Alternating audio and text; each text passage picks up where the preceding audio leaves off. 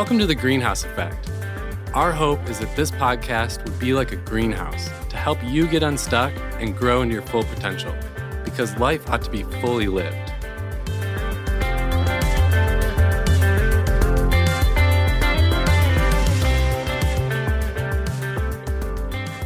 Hey, this is your host, Steve Perkins, and today's guest is a famous leader in the world of food, but he talks about two of my all time favorite topics cheese and having a life vision. He's really been featured everywhere. He is a writer, a teacher, and the co founder of Zingerman's, which is an incredible, incredible company and group of restaurants. He's the author of Zingerman's Guide to Good Leading, The Lapsed Anarchist's Approach to Building a Great Business, and most recently, um, The Art of Business. But he's also the author of these secret pamphlets like Building a Vision of Greatness, which we'll talk about more, and it's one of my favorites. Uh, if you haven't heard of Zingerman's, you definitely need to look them up immediately. It's a pretty famous deli in Ann Arbor, Michigan that has an incredible experience when you go there. And also, the food is, is amazing. But it's actually more than just the deli, it's actually community of businesses, um, a bakery, a creamery, and we'll talk about that in the episode. And some of the favorite things that Zingerman's offers are the Cheese of the Month Club, Bacon of the Month Club. I mean, come on, this is incredible. So if you haven't heard of them, please check them out. Ari is also recipient of the James Beard Award for the Who's Who in Food and Beverage in America. And so Zingerman's really just embodies a lot of the concepts and ideas and things we talk about on Greenhouse Effect. So I couldn't be more excited to have you on the show today.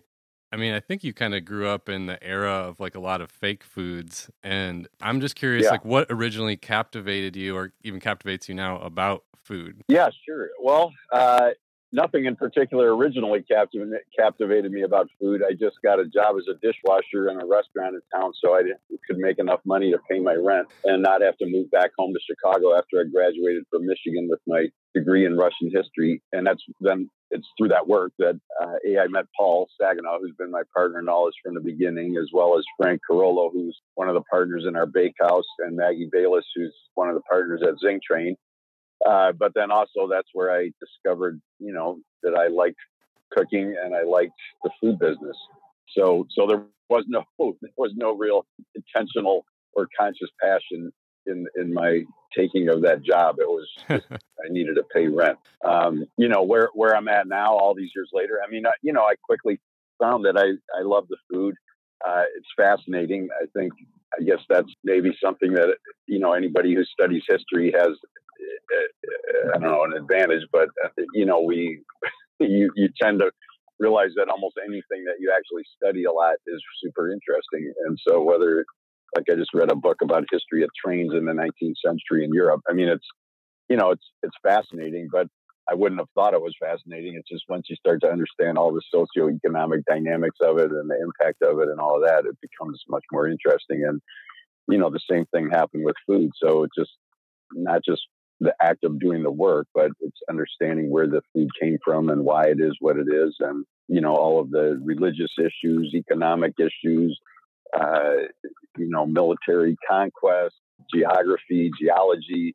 I mean, it's all coming into play in terms of why the food is what it is in each area. And when we opened the deli in 1982, which is four years roughly after I had started uh, washing dishes, in fact, today is our 37th anniversary, actually. Uh, Hey, congrats. yeah, on we go. But uh, but anyway, when we started the deli, you know, I didn't know that much about traditional food. I mean, I've been cooking in the restaurant, but you know, then I just started studying, and I haven't stopped since. And it's not like I wasn't doing anything before that, but you know, when we were going to actually like sell cheese uh, retail, you know, that sort of thing, it became much more important to really understand more about it and where it came from and why it was what it was. Yeah, that's so true. The more you learn about it, even just thinking, you know, Zingerman's for me was was an entry point, but then the more I read and shows I watch and the more I get into food, it's like the more the passion for it grows out of that. Yeah, yeah, totally. You know, we've talked a little bit about the anarchist papers and studying a lot of that seemed to be Yeah. a big influence for you. And it was really fascinating to me how it ties into these ideas of designing the life that you want. And how was that? Um, Yeah. you know, what did that do for you personally, kind of studying that stuff? Yeah, well, you know, I think like many things in life, partly we are drawn to it for some not always conscious reason, you know, in our psyche or our mind or whatever. But then also, as like I said before, I mean, as you study it, it becomes more interesting and it kind of creates this iterative cycle. Uh, you know, I think that I studied it when I was in school and I, I liked it because it resonated with my own struggles, you know, just the whole idea of encouraging people to be themselves and of free choice and, you know, not being forced to comply with the status quo and, you know, but to, to live a life that's your life of your choosing and uh, that really, you know, a lot of it is about creativity and honoring everybody as, as a unique, intelligent person and you know, essentially it's based on a positive belief in people, really. So anyway, I studied it while I was in school, but then, you know, when I got out of school, I mean, it wasn't really on my mind that much.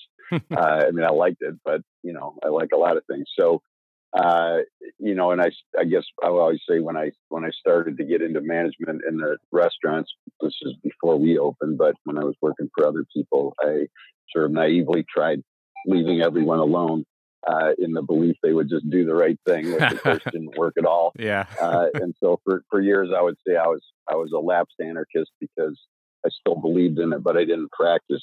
And uh, you know that's kind of how I went along. And then I don't know, it's probably about ten years now when I was working on part one of the book. Just coincidentally, Deborah Dash Moore, who is was the head of the Jewish Studies department, asked me if I would speak to the Jewish Studies department. And that, you know, by that point, I was speaking quite a bit in business conferences and you know, when I would give my history there, they don't. Nobody really knows anything about anarchism or what it is, so they just sort yeah. of chuckle nervously, and then then we move on to the real subject. But anyway, when I was getting ready, she she wanted to title the talk "Rye Bread and Anarchism" because I had just written this long essay on the history of Jewish rye bread, and she knew I had studied the anarchists, and I said, "Sure, sounds great." It was like a year ahead of time. I didn't really worry about it, and uh, you know, but when we got to like 60, 90 days out, I was like, man, these people actually know who all the anarchists were and you know i'm gonna look like an idiot because i haven't looked at my books in you know whatever 20 years.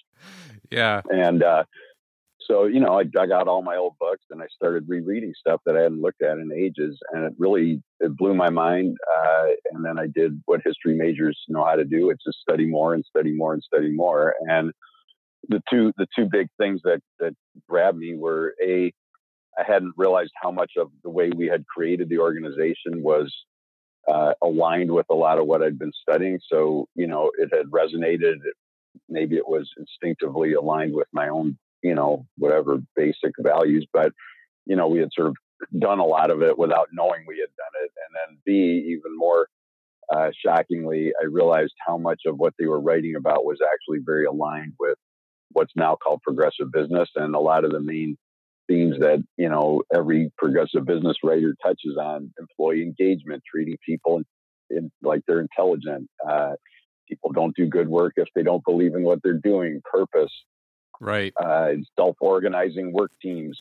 You know these are all anarchism right? And you know not getting into hierarchical models and staying away from overuse of authority and all, all of the stuff that basically they were writing and they were writing it in a totally different context and and often as a reaction formally to to the state and government, which isn't really my issue, but it, it all came out of the the industrial revolution, which has been applied everywhere, and and basically, you know, the downside of the industrial revolution was it was dehumanized it dehumanized people, right? So people right. instead of being honored for the, their individual self became essentially a, a part in a machine. Uh, that was used in order to extract income for people who were pulling the levers. And, you know, they reacted to that for good reason, uh, I would say. And, uh, you know, so that, so when I started to realize that, it, it just, you know, I started studying more and studying more. And then it really helped me even further to understand how much hierarchical thinking is embedded in American culture. It's not just in the US, it's much of the world and that you know how much hierarchical thinking is damaging our effectiveness and causing all sorts of problems. So anyway, it's been pretty interesting, and each book as it, as the series progresses. Uh, from one to two to three to four has more and more stuff about it. yeah, I think it's really it's it's very relevant, and it's it's really the opposite of what uh, happens in politics. I mean, which clearly, regardless of one's opinions, isn't going that great. Well, that's part of what's so exciting to me about your your books, especially, is most people would just associate, and I, I was in this group too. You hear the word anarchist, and you just purely associate it with these political ideas and associations. But really, when you get into it, like you said, there's so much there that is almost like bringing back the humanity and the kind of life that the industrial revolution yeah. kind of took away from us. We every human wants that sense of freedom and autonomy and purpose and creativity and and in so many ways yep. that whole age stripped it away in the vast majority of our life at work and and it's almost like people are rediscovering it's like oh we assume yeah. that's the way life has to be no it was just one yep. period in history where that kind of got introduced yep absolutely and uh, you know i think you, the, the, the repercussions of it the consequences of it are everywhere i mean and you know it's also happened in the environment i mean because it's really the same hierarchical model which is basically you know nature serves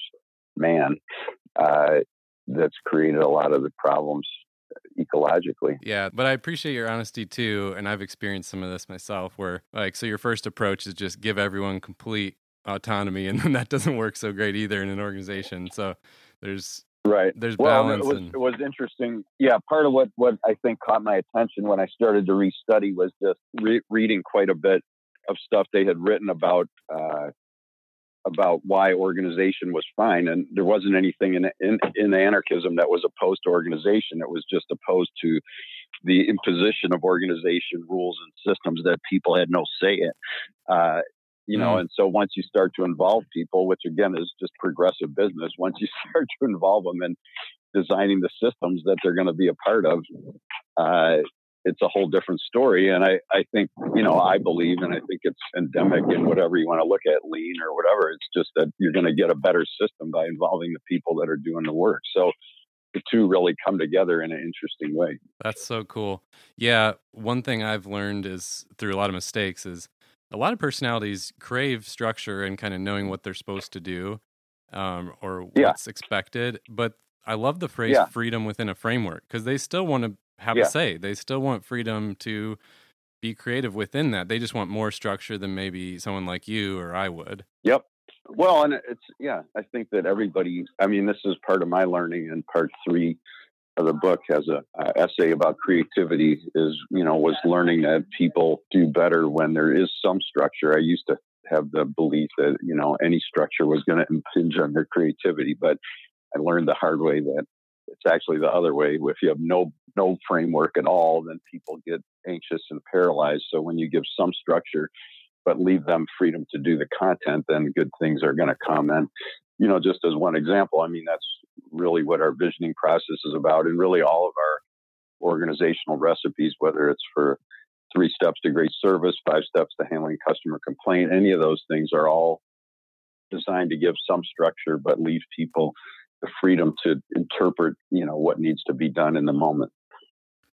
Oh, I love that so much. Um, so one thing that I think is really cool that maybe a lot, you know, Zingerman's is is pretty famous at this point. A lot of people know or uh, of it, or have been to the deli or order stuff. But maybe what a lot of people aren't as familiar with is that it's a community of businesses, and yeah, I think there's a lot of from what I've observed, there's a lot of intention behind that for you guys, but also it's it's is another part of that DNA of freedom and creativity in business um, yep. while still being profitable and successful. And I, I maybe just share a bit about that because I think a lot of people aren't as familiar. Yeah, yeah, yeah, absolutely. So you know, like I said, 37 years ago today, we started. Paul and I started the deli, which was in a 1,300 square foot space with two employees and 29 seats and a little bit of specialty food and 25 sandwiches on the menu and stuff. And then, you know, we didn't know anything about visioning. I mean, but uh, in part one of the book,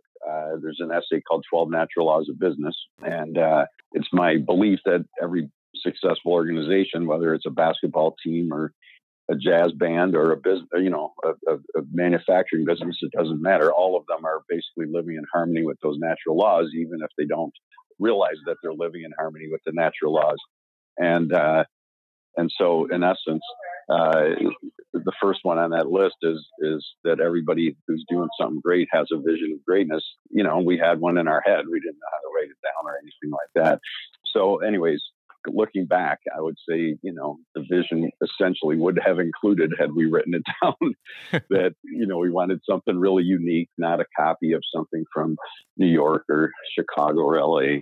Uh, that we wanted to make a great place for people to work with great food and service, but do it in a very down to earth setting.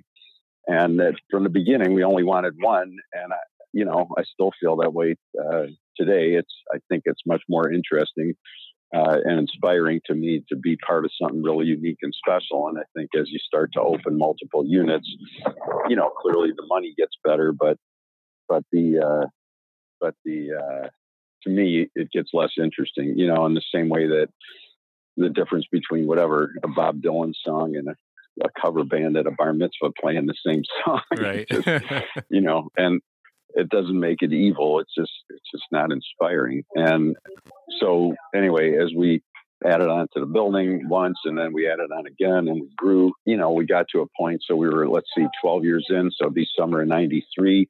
Uh, Paul sat me down one morning in front of the deli, you know, about 10 o'clock when I, by all rights, should have been inside getting the sandwich line set up. And with no real warning, he kind of looked at me and you know, goes, okay, in 10 years, what are we doing? And my reaction was basically like, why are you asking? you got work to do. uh, which, you know, which turned into a sort of, you know, little mini argument in the moment, but ultimately ended up with us agreeing like he was somewhat trying to say without maybe the words that we would have now that we had fulfilled our original vision of the business, you know, which I now equate to sort of organizational midlife. And, uh, you know, in theory, you're a success, but you're not rich and you're not done. And you, you know, you, you did this thing you set out to do that people didn't think you could do, but you're, you're not finished. Right. So, uh, we spent about a year trying to write a vision or agree on a future. Uh, he had asked me about 10 years, but we actually went 15 years down the future. Uh, so we ended up at 2009 and that vision uh, was like six pages long, and in it is where we outlined the, or detailed the idea of having a community of businesses.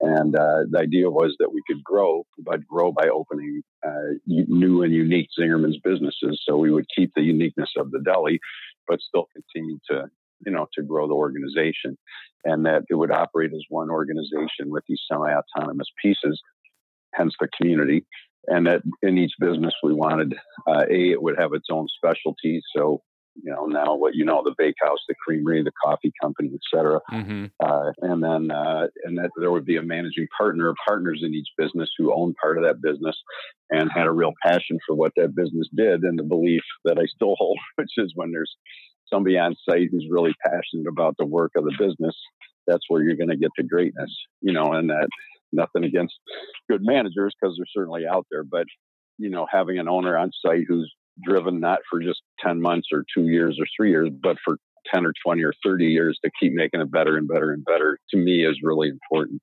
So that's where it came from. And then, uh, you know, today, whatever, 37 years exactly down the road, we have about 700 staff members and we'll do about $65 million in sales and the community of businesses includes, as I mentioned, I mean, the deli, of course, but the bakehouse, uh, our creamery where we make fresh cheese and gelato, uh, our coffee roasting, candy business. Uh, we have an event space uh, called Cornman Farms, which is a 1834 farmhouse and 1837 barn that we totally renovated, where we do you know weddings and corporate events and stuff. Mm-hmm. Uh, ZingTrain is our training business. We have a mail order business. We ship all over the country. Uh, we have a little Korean restaurant called Miss Kim. Uh, Zingerman's Roadhouse is a sit down restaurant that's all regional American food. And then uh, our newest formal business is our food tour business. And we've actually been doing the tours for probably 15 years or more. But uh, but it, we formally spun it off. And Kristie Brablec, who's worked here for about 14 or 15 years, is now the managing partner.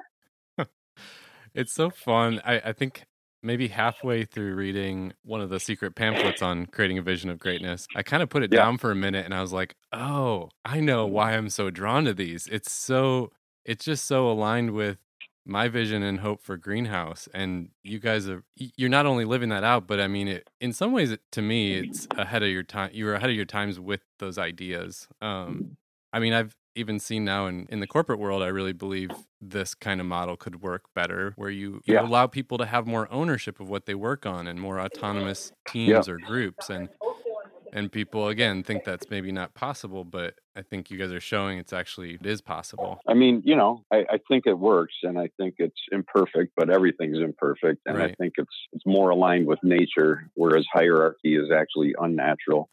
And it, you know, it has its place from an operational standpoint. I mean, if you oh, say if you're playing football, somebody's got to be the quarterback, but it doesn't make the quarterback a better person, and doesn't mean the quarterback has all the answers. Right, and you kind of alluded to this with the deli, but um, keeping uniqueness is a key thing too, because uh, you know Yeah. so many people in business struggle with this. They start a small business; it's all about the quality, the customer experience. You know, it's all about that stuff, and they want to grow too. And the more success they have, the more they lose that that uniqueness. And so it feels like uh, this or that.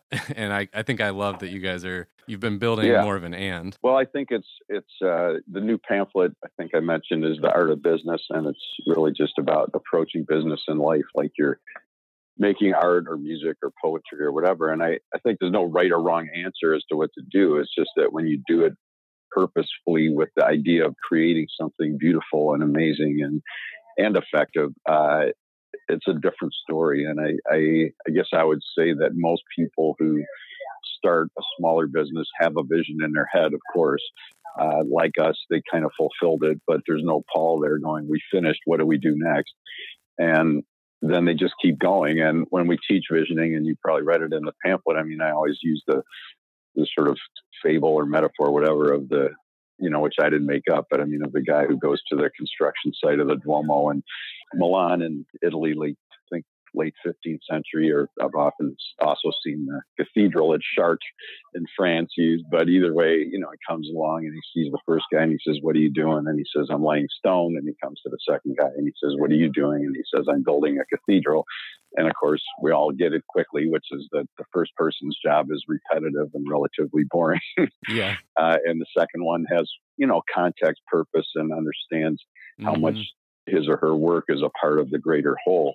And so I think that's really what a lot of this is. Anyway, so when I was working on part four of the book, which is on beliefs, I wrote further thoughts on visioning, which I'd had. And I realized that, you know, if your original vision is your cathedral, what tends to happen because people don't ever write the next vision, they just, it's sort of like the cathedral got built according to the original plans, but then the workmen kept coming and they just kept, you know, workmen wanting work yeah, they they take that original, elegant, amazing, you know, blueprint or whatever, and they just add a two car garage on the back, and then they add a pool on the deck.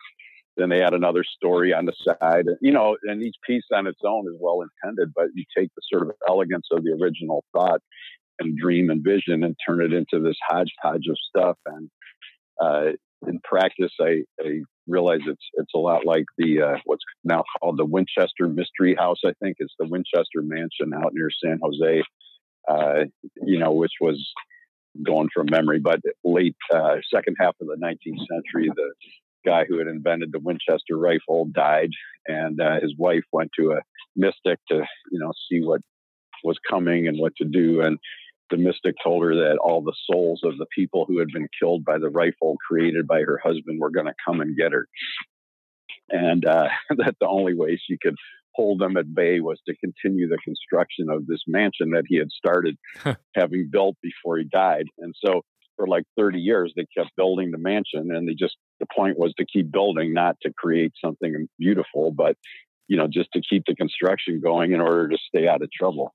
And, uh, and so, you know, they ended up with like 180 rooms and bathrooms that don't work and staircases that lead nowhere. And I think that's it's a very uh, apt example of what happens in a lot of organizations where growth just becomes something you do because you could.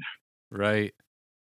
I mean, inspiration is really important to you in business. I think it's important in anything in life. I mean, if you have kids and you don't want them, you're not going to. You know, some of this reminds me of another pretty famous Michigan-based business, Herman Miller, and yeah, Max De Pree. I think he was the CEO at one point, not the founder, but he talks a lot about that intersection of art and business. And even saying it's an intersection assumes they're separate, but I think it seems like you view them as actually one whole. No, I think it's the same. I mean, I think that, I mean, clearly you can do business in an unartful way, of which there, and you could live in an unartful way, you know, and, and then conversely, you can live in an artful way and you can live, you know, run a business in an artful way. And of course, we need to pay the bills. So it's not, it's not uh, immune from the, you know, pressures of the financial market, but I uh, I don't have it in front of me, but I quote Gary Snyder, the poet, uh, in in in the pamphlet, and he, you know, gave this talk, and he said basically like, you know, if you can make art that people want, then that, and sell it, that's great. He said, but really great art is when you make what you want and get people to buy it. Mm-hmm. Yeah. yeah, I love that about I, musicians. I, I, stand by that. Yeah. yeah, you ask musician friends about a song they wrote, and you think it you know, had all this meaning for oh. you. They were just thinking about yeah. you the whole time they were writing it. And then you get a little disappointed hearing, yeah. like, no, they were just yeah. really bummed that day and wrote it for themselves. yeah. But then there's the other side, which is that's the point is that we all put our own meaning into things. And that's not a bad thing. I mean, it's, you know, I think most of the world, again, with this hierarchical mindset, has been trained to like wait for the brilliant, in this case, artist, but leader, or whatever, boss or whatever to figure it out. And it's like, no, they don't really know what they're doing either. We're all just trying to figure it out. and the more you get people to own their own piece of it and to go for greatness within everything they're doing, then I think the better it's going to go. So, crafting this vision, I mean, it's been a lot of um, the driving force behind what you've built and continue to build. It mm-hmm. also has helped you kind of keep creating the life you really want along the way because I'm I know you guys have had tons of great opportunities that may not have aligned with that. And now you even help people write their own personal vision. What does that look like? Because I, I think some people don't naturally understand this concept of vision and they're like, what are you even talking what are you even talking about? What is it practically? Yeah, it's uh, so it's it's literally a written document uh, that's basically a story uh, except it's your story, and except instead of happening in the moment, it's actually happening at a date in the future that you chose. And you're basically writing your own story of what success in your life, your business, your project, your relationship, whatever it might be, what what that success is going to be like. So, you know, if it, it could, I mean, generally, if it's for a business, they tend to be two, three, four, five, six, seven pages. You know, because if you're running a large organization, I don't think you can state in two sentences what it's really going to look and feel like.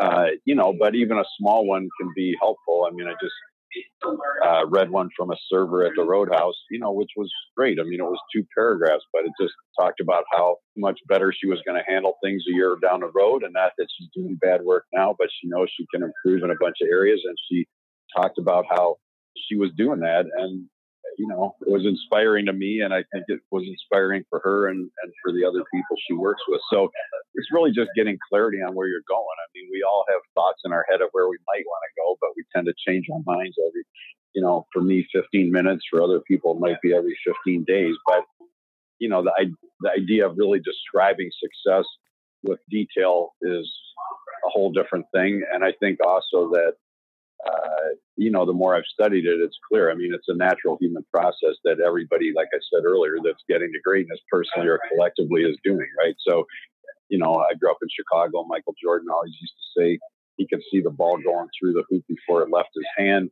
Uh, if you study music, then you realize that I wouldn't have known, but I talked to enough musicians, you know, that mostly in, in school they get trained to hear the song over and over in their head, even when they're not actually playing it because they're imagining what it's going to be like. Uh, you know, and I, I, think every kid models this daily because, you know, when you get home, the, your five year old might have turned the living room into a restaurant or, you know, they might have become a superhero in five minutes after dinner and they don't pull permits and they don't, you know, get licensed. They just do it. And I think that's what we all are born knowing how to do. but yeah. society teaches us, you know, how to be afraid and how to hold back and how to limit ourselves, you know, which is not terrible, but it's it's it, it holds people back from going after what we want, and we get stuck, you know, with the pressure to do this or the pressure to do that or to be this or you know, and it's all well intended, but it doesn't really help us be ourselves. Yeah. In fact, for myself and others, I find that's one of the most helpful things is to just tap back into the dreams you had as a kid before you had all those filters and expectations. Yeah, and I, you know, like I said, I mean, I wouldn't have had any of these dreams when I was a kid, but I, I think at any stage that you're at, I mean, it's the the point of the visioning, which you know from your own uh, reading of the pamphlets and stuff, is the process that we physically use is that people sit down and uh, and like basically we call it hot pen. You get them, give them this framework and give them this background, and then they start writing. And the instruction is you have to keep writing until we tell you to stop. You know, which in a short class might be 10 minutes, like I taught yesterday. But if, if you were coming to the two day ZingTrain Visioning Seminar, it'd be more like 40 or 45 minutes. And, you know, when they're writing for, for that long and just, you know, setting themselves in the future, describing that future, a lot comes out. And it's, it's really my belief that pretty much everybody knows what they want, but we just get trained how to not, you know, honor it. Yeah. I, I find it really exciting and hopeful. I mean, I found the, the best parts of my vision when I was writing it and doing the drafts was um, when I started to feel emotion kind of well up inside. There Yep. was something Yep. really meaningful there. And it actually Yep. would feel uncomfortable because it feels maybe unrealistic sometimes. But that's when it was really tapping into something real. Yep, yep. I Oh. mean, that's but that's the point. I mean, it's you know, business plans are great, and I'm all for them, but they're rarely about emotion. and so, I, I always say the business plan is important. It's like the structural engineer's drawing for your dream house. Like you want it, you want to make sure the dream house is going to stand up. But Uh-huh. unless you're a structural engineer, no one gets excited and you know teary eyed about a girder right. and you know so so the point is it, it needs to be sound and those those that work is not unimportant but the truth is what gets most people inspired is you know for us whatever it's i'm at the creamery right now it's a it's the look in a kid's eye when they taste how good the gelato is or you know it's uh i just got a, a thank you email from a employee who moved on after nine years to take a job at the university you know but it's which is okay. I mean, she, you know, she's grown so much in the nine years. It's so amazing to see her do that, and I'm happy for her to go to the next place she wants to be. You know, and uh, so I think those are the things that get most of us going. And I think the money's not unimportant. I look at it like the gas in the car or whatever you need it, but for me at least, the money's never what's inspired me. It's, Yeah. it's, it's critical to the health of the organization, so I'm not down on it, but. I never get up in the morning excited about money. Right. I like I like to have it. Don't get me wrong. I'm not saying it doesn't matter, but but I think the point is that there's so much more to it, and I think most of that is little emotionally engaging stuff that people would never put in a business plan. Right. And I mean, I would even argue I think you're probably more likely to make more money if you're tapping into that vision and going after that. Well, you're certainly more likely to do the work, uh, and and also if you you know, when you know that what you're going after, let's say in this case, is the growth of the people in the organization, and you're telling stories about how they've grown, and you're 10 years in the future, and then you start to share that vision with the people you're hiring and working with. I mean, it's just, you know, it guaranteed, it's guaranteed to increase the odds of it happening. I mean, if no one knows that's what you're trying to do, they're going to make up their own version in their head, and it's unlikely to match yours. Yeah, I think you talked about that in the books that, you know, for things to really work and be fulfilling, you need to actually believe in what you're doing and and even who you're Yeah. doing it with. Yep, yep. That's absolutely that's the whole of part four, which is on beliefs. I mean, if if I just you know, it's it's obvious in hindsight, but uh, the book is basically framed around this self fulfilling belief cycle, which I learned from Bob Wright uh, in Chicago, who he and his wife Judith run the Wright Institute. And uh, he doesn't remember where he learned it, so I don't know who to give ultimate credit to. But anyway, it blew my mind. And then once again, I started studying and studying and studying. And, you know, it's just clear like when people don't believe in what they're doing, they do mediocre work. if, uh, you know, whatever basketball player doesn't believe in the coach, they're not going to run the plays well. Yeah. Something that's been fun for me is I've been encouraging people to try your process is people get all think it's all daunting this this whole vision thing and then they find it super easy and really fun and even a, a friend was saying, you know, even somebody who maybe is more of a planner type and but they're always planning a party or a dinner. Like they have Yep. vision too. Like you said, they're imagining the music Yep. and the food and the feel of it and where things will be placed. Like that's vision too. So everyone has that ability. You just might Yep. not be used to exercising it really intentionally. Absolutely. No question about it. I always say when people, when I'm teaching, I mean, I just ask who has little kids. And, you know, inevitably, whatever, half the room will raise their hand. And, you know, I just say all, all the people with little kids in this room have envisioned in their head a positive relationship with their child when the child is an adult, like everybody does. And, you know, and then I always say, point out, which is true, which is when you want to kill them, you don't because you know you'll never get to your vision. And- yeah. And they all laugh because it's kind of true. Yeah. Well, you actually kind of sparked a thought about the practical side of all this because, you know, some people might object, like, okay, well, first of all, I can't predict the future. So writing it out, you know. Right. Well, this is the opposite of predicting, though. This is not predicting at all. This is only saying what you want. Mm, yep. So yeah. it's it's not like this is where the economy's headed, and I don't mean like you might not take that into account, but it's it's really this is the future you want. So like how big an organization you want, I don't think has anything to do with prediction. It's just do you want to manage two people or two thousand or two hundred thousand? You know, like I don't really want to go public, but it's not based on the market. It's just based on the the impact of having publicly traded stock, you know, would have on us. And I'm not interested in it. yeah. It's such a good point because, you know, I- find people are like, they're not being honest with themselves. You know, maybe the first draft of their vision is like, well, I want I want to do this a little bit and make a little of this Mm-hmm. Right. and and then you're like, no, what do you really want? Like you're not being honest with yourself. right. part of the value Right. is just getting honest with what you actually want in life because how are you ever gonna Yeah. live into it and feel great about it if you're not honest about it Yeah, and that's you know it was hard for me to learn that too. I mean, it's just, but that's where I, I guess I've learned through years of doing this. I mean, the hot pen process works, and I, I think when I talk about it, sometimes what people hear is you need to figure out your vision and then document it. But I'm like, no, that's the opposite of what I'm saying. What Hmm. I'm saying is you sit down, not even knowing what your vision is going to be, and you start writing because the writing process will tap into what's in your heart and by writing quickly and not stopping, it short circuits.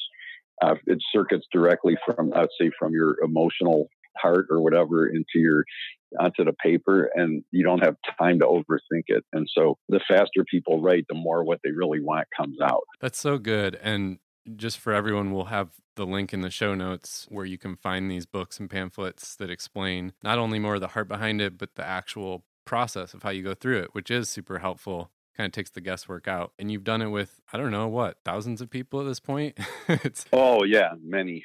Eh, you know, it Many. gave me another thought that you think about like why do people always use Apple as an example in everything? You know, it seems like every business example, everyone always uses Apple.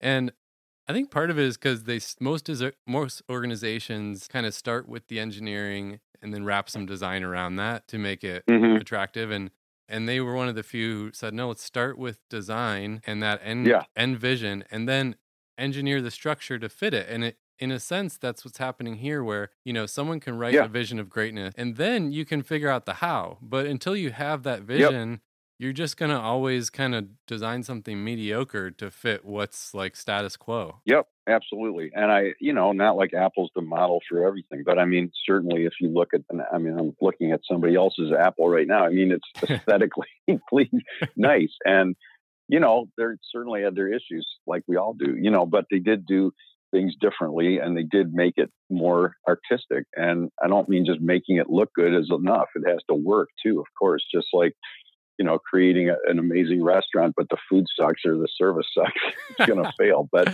the food and the service are part of the art, is the point. And it's not just about superficial looks, you know. And great art, whether it's painting or music or poetry or sculpture, whatever it is, I mean, great art, you know, it's it's always the, the artist, uh, you know, the musician, whatever, is putting their passion, their soul, their heart into it in a way that's unique to them. And it's the same with vision. And part of, you know, going back to our industrial revolution thing, I mean, and dehumanization, part of what I realized in the writing of the fourth book on beliefs about vision is it honors human nature because no one can write this vision the same way you do. like it'll never happen.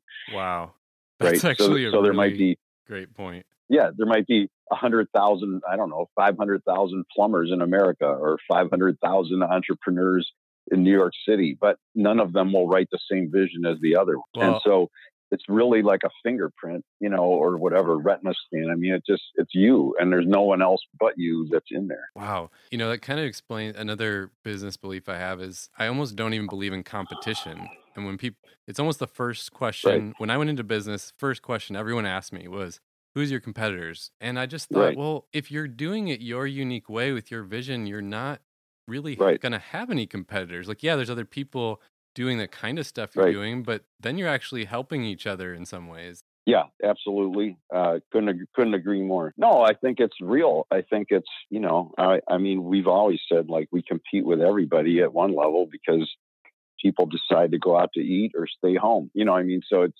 you know they decide to go to the deli or go to the amusement park. You know, so it's in a sense you're competing with everybody, but really we compete with ourselves because I'm much more focused on did we meet our own standards uh, you know, and how do we get better all the time? That's the focus. Yeah. And I just figure if we do that, you know, if we deliver on what we're supposed to do and we keep getting better all the time, I'm not that worried about what everybody else does. and uh, there's a there's a quote. I mean, I'm paraphrasing, but from Simon uh, Sinek, uh, the business writer who's done a lot of good stuff. Uh, Start with Why is one of his books, and you know, he said if you compete with other people, no one wants to help you. If you compete with yourself, everyone wants to help you. My wife and I both went to University of Michigan, and when I graduated, my parents came into town and they were like, "All right, what do you? Where do you want to eat to celebrate?" And I thought for a second, and I said, I want to get the sweet potato fries at Zingerman's Roadhouse.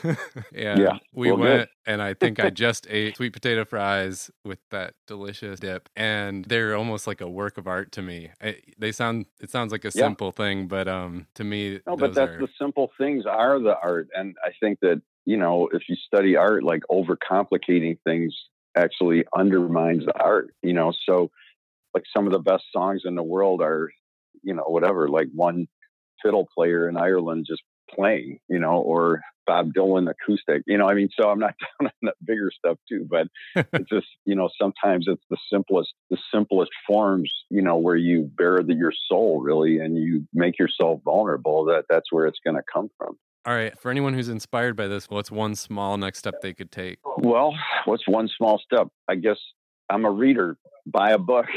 if the book's too much, buy. You know, we do pamphlets like you mentioned of individual essays, but the whole point of them is to put this stuff down on paper where people can get at it. I'll um I'll cover this one for you. Everyone needs to check out the secret pamphlets on the zingermanspress.com site because they have great books, but I love that these are really um, each one is very short and so you kind of get these yeah. little appetizers and it's it is all builds up to the bigger books so. Yeah i guess i hadn't thought about it so you just said that but it's a little bit like the small plates version of learning. Yeah. Yeah that's good. It really is. And for me for someone like me who's a slow reader uh, that's really helpful. Yeah. I like it. I'm going to start marketing it as tapas for teaching. Nice Here at Greenhouse Effect, we are big fans of our friends at Belay Solutions, a company that provides incredibly top notch virtual staffing. They actually provide us with executive assistants, but they also staff bookkeepers, web specialists, and social media managers. And the thing is, their customer experience is just incredible, and they have a way of finding just the right people for your needs. So, we want to give you a taste of what it's like to work with Belay from one of their clients, Dave Richards, the CEO of Elite Performance Associates. Belay saved me when I was focused on growing my business. You know, I can think of recently, um, I was working with a high profile, uh, you know, federal government agency on a conference for them. And it had a lot of moving parts. You know, my VA allowed me to confidently let go of all of those things and just focus solely on preparing content and delivering a high value program to the client. Belay follows up with me. How can I give more?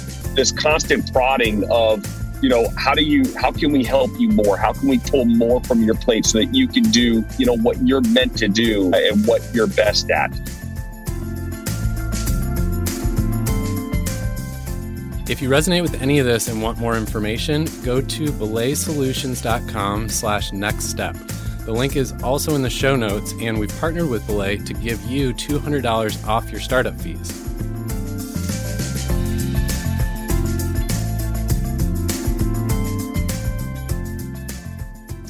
what would be your one book recommendation for people? There's so many. I'm not going to give you one. Uh, anything by Peter Block is great. Brenda Ueland, U E L A N D, wrote a book in 1937 called If You Want to Write that I totally love. Uh, if people are interested at all in business philosophy, uh, Peter Koestenbaum, K O E S T E N B A U M, is an amazing thinker. So those are some quick ones that come to mind. You mentioned Max De Pree before. He certainly wrote some great books too. There's so many. I'm a history major. We live on books. But people, you know, I, my my my email is just ari at so people are welcome to email me directly too. And then in the back of the books I write, there's like long reading lists of other things that I recommend. Thanks for listening. If you enjoyed the podcast, please share it with a friend. Don't forget to subscribe and come on, do us a favor leave a five star review. It'll help others find the show too.